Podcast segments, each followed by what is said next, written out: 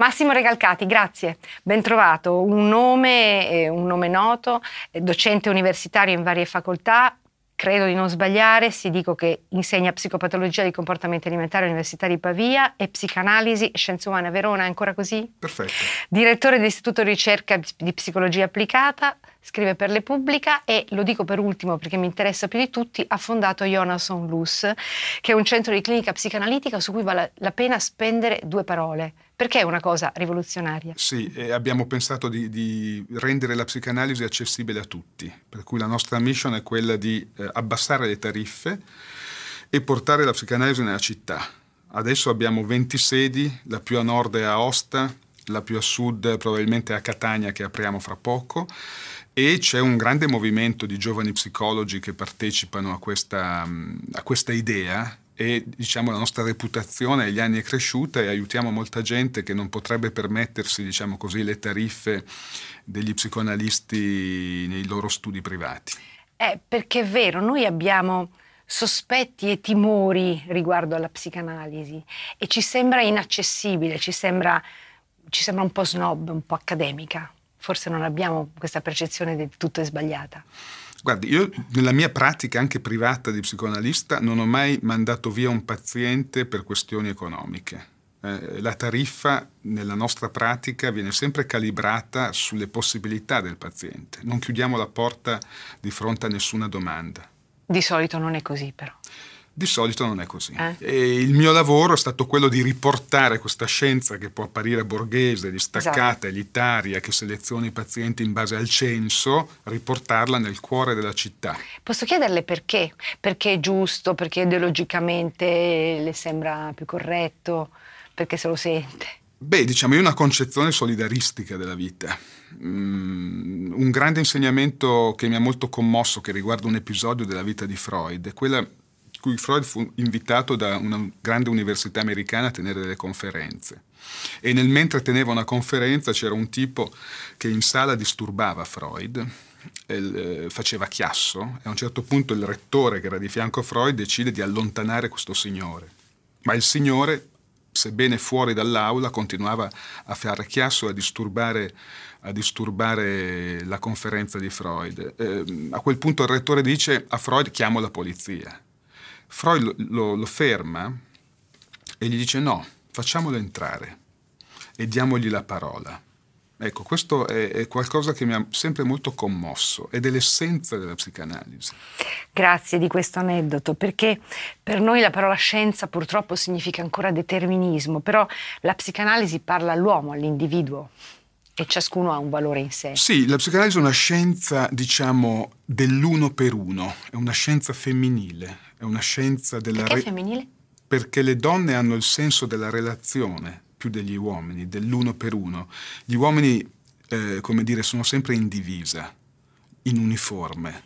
Le donne non possono essere in divisa, in uniforme. Eh? Il femminile esalta la particolarità. E dunque la psicanalisi considera che ogni paziente sia una singolarità irriducibile, sia una unicità irriproducibile. Questo è molto femminile. Però ehm, potrei dire che c'è già troppo individualismo eh, in giro. Forse è la comunità che ci manca, più che l'attenzione all'individuo. Beh no, nella cura è fondamentale eh, dedicare attenzione a ciascuno come se fosse il solo, cioè non comparabile. Eh, la, la pratica della psicanalisi è una pratica che rifiuta le generalizzazioni, le standardizzazioni. Ogni volta con un paziente noi siamo di fronte a una storia unica. La verità ha la, la forma del volto. Questo, se vuoi, è, è, è il nucleo cristiano che è a fondamento della pratica della, della psicoanalisi. Considerare che la verità... Aspetta, aspetta, aspetta, aspetta. Il nucleo cristiano che è a fondamento della psicanalisi? Per me. Sì, ah, sì, dal ma mio Freud avrebbe detto così? No, Freud è... Forse Lacan? No, ma forse Lacan, ma Freud diciamo è un positivista, è ateo e, e, pensa che, la e pensa che la religione sia semplicemente un'illusione. È importante perché c'è gente che dice meglio andare dal prete che dallo psicanalista, quindi è importante. Sì, Basaglia diceva addirittura che era meglio andare dal prete anche perché il prete non lo paghi, no? Quindi diciamo... Però Sono... ti dicevo, il nucleo cristiano è questo, chiaro, cioè che la verità non è la verità della filosofia, la verità astratta dell'universale. Per noi la verità è una storia, La verità ha un volto, la verità ha un nome proprio. Continua che non, non riesco a fermarmi ad ascoltare. Tanta attenzione all'io, eh, però aumenta la depressione, che ha varie forme, dai disturbi alimentari al, al, alle droghe. Cioè c'è un io, c'è un'attenzione all'io da parte del singolo malata, che va curata, è uno dei, dei vostri campi. Guarda, l'io è una malattia. Una delle più grandi malattie dell'essere umano è essere troppo attaccato al proprio io, è credere, questo lo dice Jacques Lacan, è credere di essere un io. È la malattia più, più terribile tra tutte. Quindi, cioè, quindi quando uno pensa di non avere valore, di non contare nulla, è perché è ancora troppo attaccato a sé, anche in questo caso? Anche in questo caso, diciamo, bisogna avere, entrare in un rapporto di amicizia con la nostra mancanza, con la nostra insufficienza, con la nostra vulnerabilità. Viceversa, l'essere umano che crede di essere un io, crede di essere padrone della sua esistenza, e questa è la forma più subdola della malattia. Essere attaccato al proprio io, tra l'altro anche la religione buddista, per esempio, parla proprio dell'origine della massima sofferenza in questo attaccamento all'io. Credersi un io. C'è una battuta molto simpatica di Lacan che io cito spesso quando dice: certamente se vediamo un pazzo con uno scolapasta in testa che dice di essere Napoleone è chiaramente un pazzo, ma un re che pensa di essere un re è ancora più pazzo. Noi abbiamo l'ossessione del nuovo e del successo e lo verifichiamo, quella del successo, della carriera, dell'essere, del contare qualcosa, anche indotti dal, dal senso comune, dall'opinione corrente. L'ossessione del nuovo però forse la capiamo meno, me la spiega? Beh, il nostro tempo è un tempo che ritiene che la salvezza sia nel nuovo, nel nuovo oggetto. Il nuovo non è qualcosa di bello? Ma aspetta, cioè il nostro tempo pensa che la salvezza sia nel nuovo.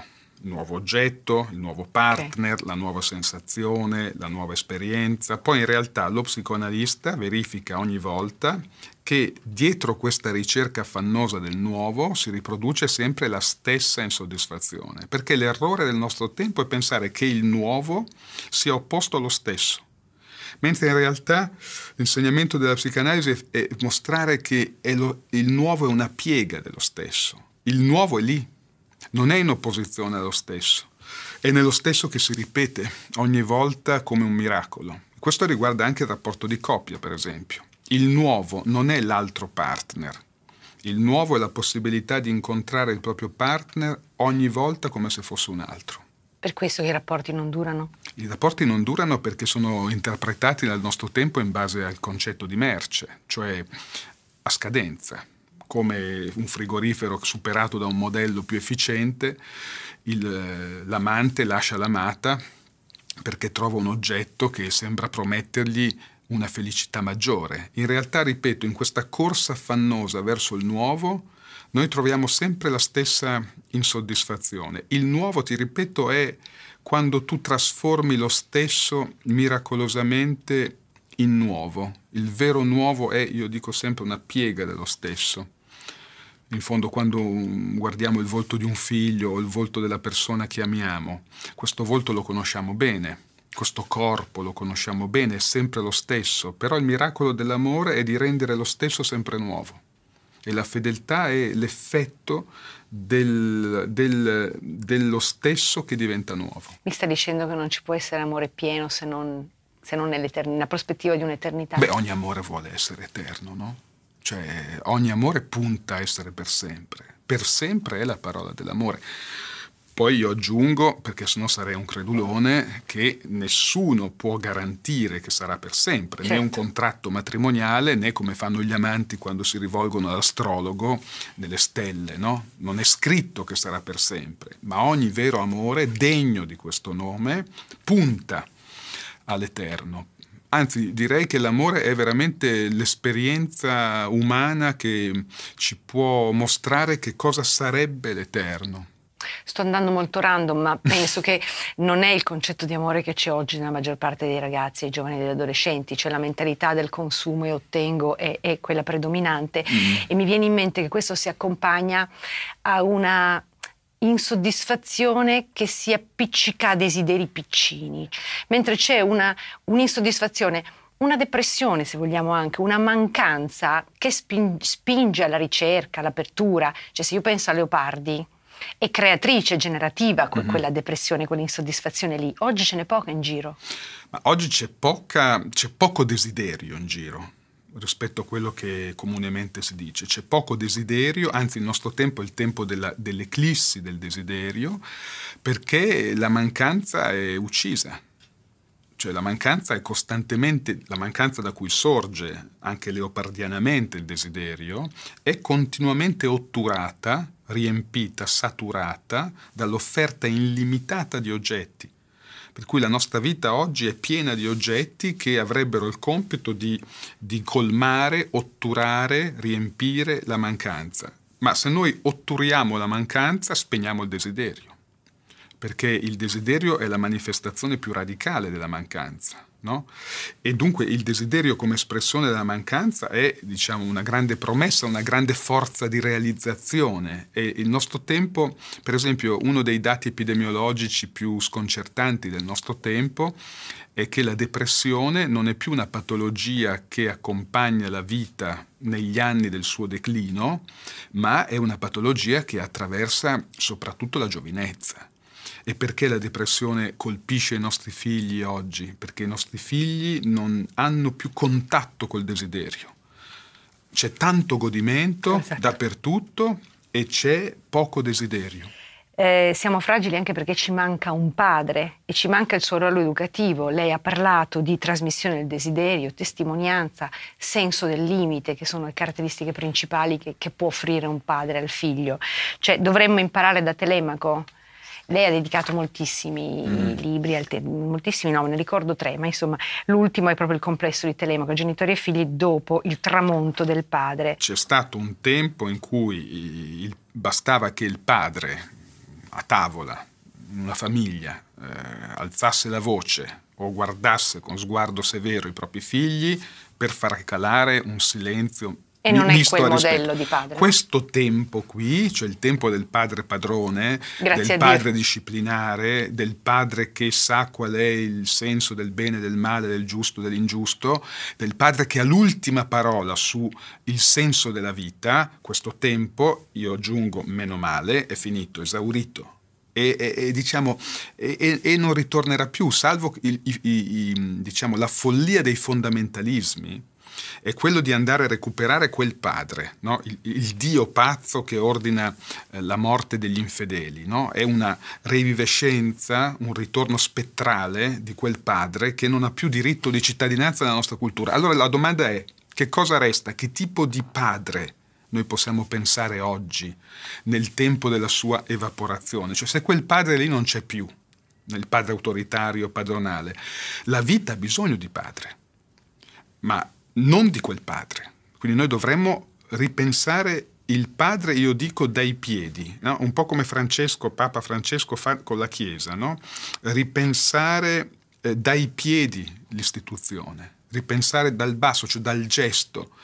Allora, secondo me, il padre oggi non è più colui che ha l'ultima parola sul senso della vita, della morte, del giusto e dell'ingiusto, ma è colui che può testimoniare. Non dire qual è il senso della vita, ma testimoniare che la vita può avere un senso. E come lo testimonia? Un padre testimonia che la vita può avere un senso attraverso la propria vita. Cioè attraverso una vita che è generativa, che è capace di realizzazione, che è capace di progetto, che è capace di impresa. Di questa testimonianza i nostri figli hanno bisogno. Telemaco, però, nella mia lettura, non è solo il figlio che aspetta il ritorno del padre, perché questa è una rappresentazione che esiste, no? Telemaco è anche questo, il figlio che guarda il mare e aspetta di rivedere. No, però si muove per andarlo a cercare. Ecco, Telemaco è il figlio giusto perché interpreta l'eredità come movimento, come viaggio. Eh? L'Odissea si apre non col viaggio di Ulisse, si apre col viaggio di Telemaco. È il, è il viaggio del figlio che rende possibile il ritorno del padre. Lei ha usato il termine padre, mh, parlavamo di padre con la P minuscola, ma è evidente che si può parlare anche di padre con la P maiuscola, cioè aver fatto fuori i padri con la P minuscola significa aver rotto anche il rapporto col padre, cioè con Dio. Allora, eh, qui mi porti eh, su un terreno che non è il mio, eh, però diciamo, ehm, io, io penso per esempio che da laico, eh, che una delle lezioni fondamentali del cristianesimo consista nel porre la relazione col padre come la relazione che ha fondamento di tutte le relazioni. Questo mi pare un messaggio molto forte, cioè noi possiamo nella nostra vita, per esempio, essere, sposarci, non sposarci, fare figli, non fare figli, avere fratelli, sorelle, amanti, possiamo fare molte cose, possiamo non fare molte cose, ma nessuno di noi può non essere figlio. La condizione del figlio è la condizione dell'uomo. E allora se la condizione del figlio è la condizione dell'uomo, significa che noi non siamo padroni della nostra vita, che noi riceviamo la vita a partire da un processo di filiazione, da un dono, che la nostra vita proviene sempre dall'altro. Basta che tu pensi, per esempio, quando lo psicanalista invita il paziente a sdraiarsi sul divano e dire tutto quello che le passa per la mente per parlare di sé, che cosa accade ogni volta? Che per parlare di sé un paziente necessariamente parla di tutti i suoi altri, parla del padre, parla della madre, parla del fratello, parla dei suoi amori, parla dei suoi insegnanti. Nessuno di noi per parlare di sé può parlare di sé senza parlare dell'altro. Questo significa che noi siamo fatti, costituiti, attraversati dall'altro. Noi ci riteniamo autonomi, autogenerati e autogeneranti. Questo è un, è un, è un delirio del nostro tempo, farsi un nome da sé. Mm. Sai che nel testo biblico farsi un nome da sé è il peccato più grande, no, degli uomini, che i versetti dedicati a, a, ai babelici, alla torre di Babele, eh, mette proprio in evidenza, cioè il peccato degli uomini di Babele non è tanto, non è solo quello, diciamo, di appunto elevare una torre che ha la pretesa di sfidare la potenza di Dio, ma è quella letteralmente di voler farsi un nome da sé. Nessuno di noi può farsi un nome da sé, tant'è che il nome proprio che ciascuno di noi porta, e che sarebbe il nome intraducibile in qualunque altra lingua, ci è dato dall'altro. Perché farsi un nome significa creare, no? Il Papa è un po' la figura, per andare sul concreto, del padre che manca. C'è tutta questa simpatia, questo rispetto, questa autorevolezza che manifesta pur nella tenerezza e nella semplicità. È l'abbraccio del padre che non abbiamo più. Allora, per come io leggo questa figura, la figura di Francesco, che è una figura che io amo molto, io la leggo innanzitutto in rapporto a chi lo ha preceduto. Cioè noi vediamo una discontinuità ai miei occhi, e cioè chi lo ha preceduto rappresentava più il padre come lo abbiamo conosciuto, cioè il padre della dottrina, il padre della, della, di una verità, diciamo, dogmatica, il padre della gloria. Francesco invece rappresenta, secondo me, il padre testimone. Cioè esattamente Francesco è una testimonianza di cosa può essere oggi un padre nell'epoca della sua evaporazione, perché l'interpretazione che Francesco fa della paternità è un'interpretazione per nulla autoritaria, per nulla, ehm, diciamo, ehm, assolutistica, no? È una interpretazione debole, fragile, che non ha paura di mettere in rilievo la debolezza e la fragilità del gesto, eh? Eh, proprio nel suo esordio, quando invita, diciamo, piuttosto che guidare il suo popolo con una certezza, no, eh, infallibile, invita il suo popolo a pregare per lui. Sì, ma anche poi questo la chiave... è un gesto, è un, è un gesto eh, sconvolgente, se ci pensi. Anche la chiave di questo pontificato, c'è cioè questa insistenza sul perdono, sulla misericordia, detto cristianamente. Per noi il perdono è qualcosa che deve avvenire in cambio di altro. Il perdono è asimmetrico, non, è, non, non dipende da una reciprocità. In questo senso è un dono assoluto. Anzi, io dico di più, perché tu sai, io ho scritto un testo sul perdono. Per eh, questo. Eh, per me il perdono, io ne parlo a proposito delle relazioni d'amore, no? Quando finiscono e poi quando uno dei due, quello che tradisce, abbandona, ritorna e dice ricominciamo. E lì c'è la, la, il dilemma, no? Dare la chance di ricominciare, perdonare oppure no. E io penso che quando c'è davvero il perdono, che è un lavoro atroce, per un essere umano. Eh. Quotidiano poi, nel tempo. Quotidiano, no? Ma atroce, dolorosissimo, difficile. Non esiste mai perdono reattivo. Cioè il perdono ha bisogno di tempo. Solo Gesù, diciamo, sulla croce perdona chi, chi lo uccide, ma l'essere umano ha bisogno di tempo per perdonare, di tempo, di dolore. Contro ogni pretesa di esigere perdoni in tempi super rapidi. In tempi giornalistici, chiaro. No? Eh, la madre che è stato ucciso, il ragazzo per strada, gli si chiede, lei perdona il suo... Ma chiaramente non è possibile. Il perdono nella vita umana esige tempo, assomiglia un po' al lavoro del lutto. No? Quando noi perdiamo una persona cara abbiamo necessità di tempo per elaborare questo, questo dolore, ma io dico anche laicamente che il perdono è forse la sola esperienza per un essere umano che ci permette di toccare qualcosa della resurrezione. Cioè, perché nel perdono noi facciamo esperienza di qualcosa che è morto, per esempio un amore, un amore tradito, qualcosa è morto e grazie al perdono ritorna in vita. Quindi noi diamo la chance di un ricominciamento assoluto. E questo, se vuoi, è una definizione che Jacques Lacan dava della psicanalisi. Quando in una conferenza un tale gli chiese ma che cos'è la psicanalisi? Era una conferenza aperta al pubblico, no? Quindi Lacan doveva esprimersi in modo semplice, diretto. Disse: la psicoanalisi è la possibilità che noi diamo ad una vita di ripartire, cioè di ricominciare. Il Papa, oltre che padre, è anche un maestro. Ora, i maestri in questo nostro tempo latitano e eh, lei ha parlato di conformismo cognitivo, cioè di docenti incerti e molto spesso anche incolti che provano a fare il mestiere suo, cioè a fare gli psicanalisti, gli psicologi, mm-hmm. anziché insegnare. Eh, e poi ha un po' sconvolto i lettori con un titolo abbastanza scioccante, cioè per un'erotica dell'insegnamento. È vero che i maestri devono far innamorare, è vero che è un fascino che muove alla conoscenza? Allora, erotica dell'insegnamento significa questo, per me, che la condizione per poter trasmettere un sapere vivo, cioè un sapere desiderabile per un maestro, per un insegnante, a qualunque livello, eh, dalla scuola elementare fino all'università e anche dopo, è che l'insegnante deve desiderare ciò che insegna. Allora, è solo se un insegnante desidera sapere, quindi desidera eh, l'oggetto di cui si occupa, che può contagiare l'allievo e trasformarlo in amante dello stesso oggetto. Questa è, una, è la dialettica del, della didattica vera. Eh? Quindi, come dire, questo va al di là della tecnica, del metodo. Eh? Il desiderio di sapere c'è o non c'è? Sì, è arido, è arido il metodo, ma è altrettanto perdente eh, come gusto del, per la vita e per la conoscenza, appunto, eh, confondere il mestiere dell'insegnante con quello dello psicologo. Sì, questa è una delle aberrazioni, secondo me, del nostro tempo, no? Cioè noi abbiamo l'aberrazione scientista, che è quella di aver introdotto nel mondo della scuola una quantità infinita di classificazioni, etichette, anche diagnostiche, no? Basta che un ragazzo, che ne so, si muova un po' troppo, viene classificato come un bambino iperattivo, come un ragazzo iperattivo, basta che una bambina abbia delle fobie alimentari, viene diagnosticata come, come un'anoressica. Cioè, c'è un'inflazione enorme della...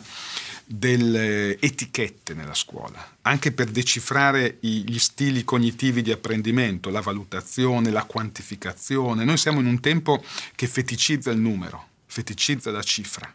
Per cui da una parte abbiamo questo, cioè la deriva scientista, dall'altra parte abbiamo anche la deriva psicologistica, cioè dove allora l'insegnante tende a diventare più un confidente che non a interpretare autenticamente il proprio ruolo, dimenticando il fatto che se lui davvero ha cura della vita dei suoi allievi, al di là della scuola intendo, il modo per essere più utile per loro non è raccogliere le loro confidenze e fare il cattivo psicologo, ma fare bene il proprio mestiere, spiegare bene una poesia di Ungaretti, spiegare bene un teorema di geometria, fare innamorare gli allievi di ciò di cui lui parla. Questo è il vaccino. Lei ha trovato un insegnante così? Sì, ne ha scritto, si chiamava Giulia. Sì, sì, io ho avuto dei grandi maestri nella mia formazione universitaria e post-universitaria, ma ho avuto prima ancora un insegnante nel, nell'istituto che ho frequentato prima di, dell'università, che veramente mi ha salvato la vita. Erano alla fine degli anni settanta, la mia generazione era in lotta contro il sistema Io ho avuto amici morti per eroina, scappati in India, arruolati nel terrorismo, e dunque la nostra gioventù era a rischio di perdersi e io ero sull'orlo di questo rischio e ehm, in una primavera della fine degli anni settanta venne questa giovane insegnante di lettere, Giulia Terzaghi, che... Mh, che cominciò a parlare dei poeti e che mi rapì. Ma uno psicanalista come risponde alla paura? Io ho paura, io ho paura del dolore, ho paura della violenza, ho paura del fondamentalismo. E questa cosa blocca e può intristire e, e frenare l'esistenza. Sì, la paura restringe la vita. Se vuoi, questo per me è un altro, sempre laicamente, grande insegnamento cristiano. Eh? Cioè, non avere paura, per no, come, come fa, come fa diciamo, nella parabola dei talenti l'uomo che seppellisce il solo talento che gli viene dato per paura di perderlo, no? E che irrita poi il suo Signore quando torna. Che ne hai fatto del talento che ti ho dato? Nulla, per paura di perderlo l'ho messo, messo sottoterra, l'ho messo in cassaforte. Gli uomini, gli esseri umani a volte fanno questo, invece di giocare la partita dell'esistenza, esponendosi al rischio, mettono il loro talento in cassaforte. E in questo modo, mettendo il talento in cassaforte, rendono l'albero sterile. Non si tratta solo di talenti, però bisogna reagire a una paura che viene da fuori. Sì, però non abbiamo in mano noi. Sai, quando, questo non c'è dubbio, ma non abbiamo in mano mai nulla. Eh, la condizione della, della vita umana è, è, la condizio- è una condizione di non padronanza. Eh. È solo il delirio del nostro tempo eh, narcisistico che pensa di poter, per esempio, essere genitori di se stessi o essere padroni di se stessi. Nessuno di noi è padrone di se stesso. Ora, quindi, le paure di cui tu parli amplificano questa condizione di vulnerabilità che è dell'essere umano in quanto tale. La mancanza di cui tu parlavi prima, il senso del vuoto, e questa condizione di fragilità che è costitutiva dell'essere umano, da cosa o da chi è colmata? Beh, allora, per rimanere sempre su questi riferimenti biblici che a me sono sempre più cari nel, nel tempo, io sono ritornato, diciamo, io ho avuto una formazione cattolica, che poi ho abiurato negli anni della mia giovinezza, diventando un militante, diciamo, dell'estrema sinistra e aderendo al marxismo e quindi all'ateismo. Deve strapparsi dal padre per poter sì, capire il padre, esatto. Me lo insegni. E poi sono tornato, diciamo, alle mie radici, e sono tornato non in un momento casuale della mia vita, nel duemilaquattro, quando nacque mio figlio.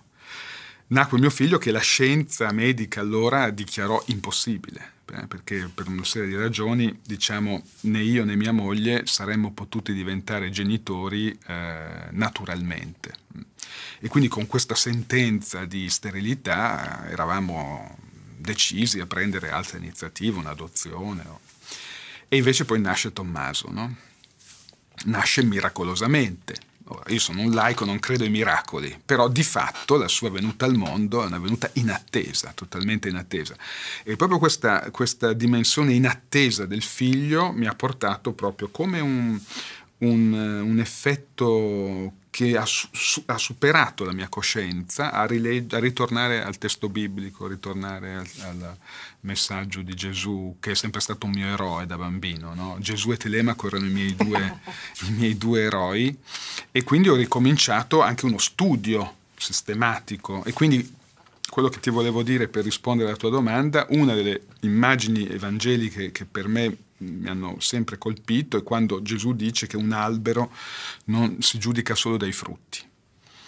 Che cosa vuol dire per me? Significa che un albero non si giudica dalla sua essenza, platonicamente, no? Non si giudica dalla sua origine, dal colore della sua pelle, dalla sua razza, dalla sua, dal suo ceto sociale. Si giudica dalla sua capacità di generare, di fruttificare. Allora, secondo me, il miglior antidoto alla paura è fare frutti. Starei ora ad ascoltarti, a questo punto direi. Ti chiedo così a sorpresa una musica per chiudere questa nostra chiacchierata che rappresenti in questo momento te, che ti è cara, che vorresti ascoltare sempre. che ti dice qualcosa. Che è la musica che, che abbiamo messo sottofondo io e Valentina quando ci eravamo sposati. È una che omaggio ca- meraviglioso. Eh, ehm, che? Che è La cura di Battiato. È una splendida canzone, fa parte del tuo mestiere, fa parte del tuo sguardo all'altro e quindi alla vita. Grazie, grazie, grazie di cuore. Ti proteggerò dalle paure delle ipocondrie, dai turbamenti che da oggi incontrerai per la tua via, dalle ingiustizie, dagli inganni del tuo tempo, dai fallimenti che per tua natura normalmente attirerai. Ti solleverò dai dolori, dai tuoi sbalzi d'umore, dalle ossessioni delle tue manie. Supererò le correnti.